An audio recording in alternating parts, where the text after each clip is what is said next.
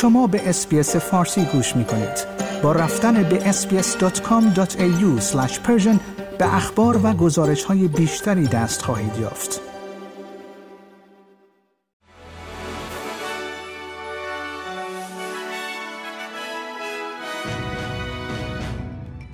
درود بر شما شنوندگان عزیز نیو سعد هستم و این پادکست خبری روز دوشنبه 11 دسامبر است کلر اونیل وزیر کشور می‌گوید که کاهش پذیرش مهاجران بخشی از استراتژی جدید مهاجرت دولت را تشکیل می دهد. خانم اونیل می گوید که میزان جذب مهاجران در بازه زمانی چهار ساله بودجه 185 هزار نفر کمتر می شود. ویزای جدید چهار ساله که مهارتهایی در تقاضا نام دارد به عنوان بخشی از استراتژی مهاجرت جدید اعلام شده است. این ویزا مورد استقبال اتاق فکر سیاست کمیته توسعه اقتصادی استرالیا قرار گرفته. ویزا سه جریان با مسیرهایی برای اقامت دائم ایجاد می کند دانش آموزان سال دوازده ویکتوریا در حال دریافت نتایجشان از امتحانات دبیرستان امسال هستند. 39 دانش آموز به بالاترین رتبه ممکن یعنی 99 ممیز 95 دست یافتند.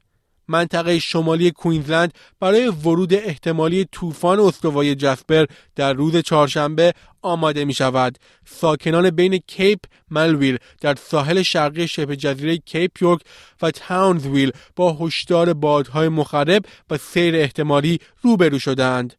در حالی که کشورهای حاضر در مذاکرات اقلیم سازمان ملل بر سر ضرب برای کاهش انتشار گازهای گلخانهشان بحث می کنند گروهی از کشورها به رهبری دانمارک تصمیم گرفتند هدف نهاییشان را از حذف سی بیشتر از میزان انتشار اعلام کنند. گروه انتشارات منفی توسط دانمارک فنلاند و پاناما راه اندازی شده است و هدف آن دستیابی به این هدف از طریق کاهش انتشار گازهای گلخانه‌ای حفاظت و گسترش جنگلها و سرمایه گذاری در فناوری های جدید است. ساکنان شهر اصلی در جنوب نوار غزه یعنی خان یونس می‌گویند که تانک های اسرائیلی از طریق این شهر به جاده اصلی شمال به جنوب رسیدند. نبرد شدید در 24 ساعت گذشته پیشروی اسرائیل از شرق را کند کرده است.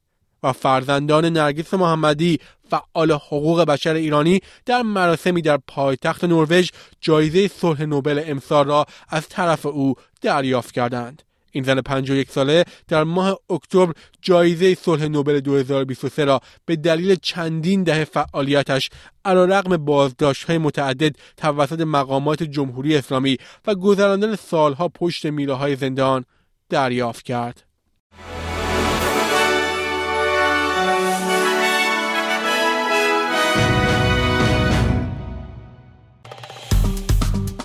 like، share، comment. SBS فارسی را در فیسبوک دنبال کنید.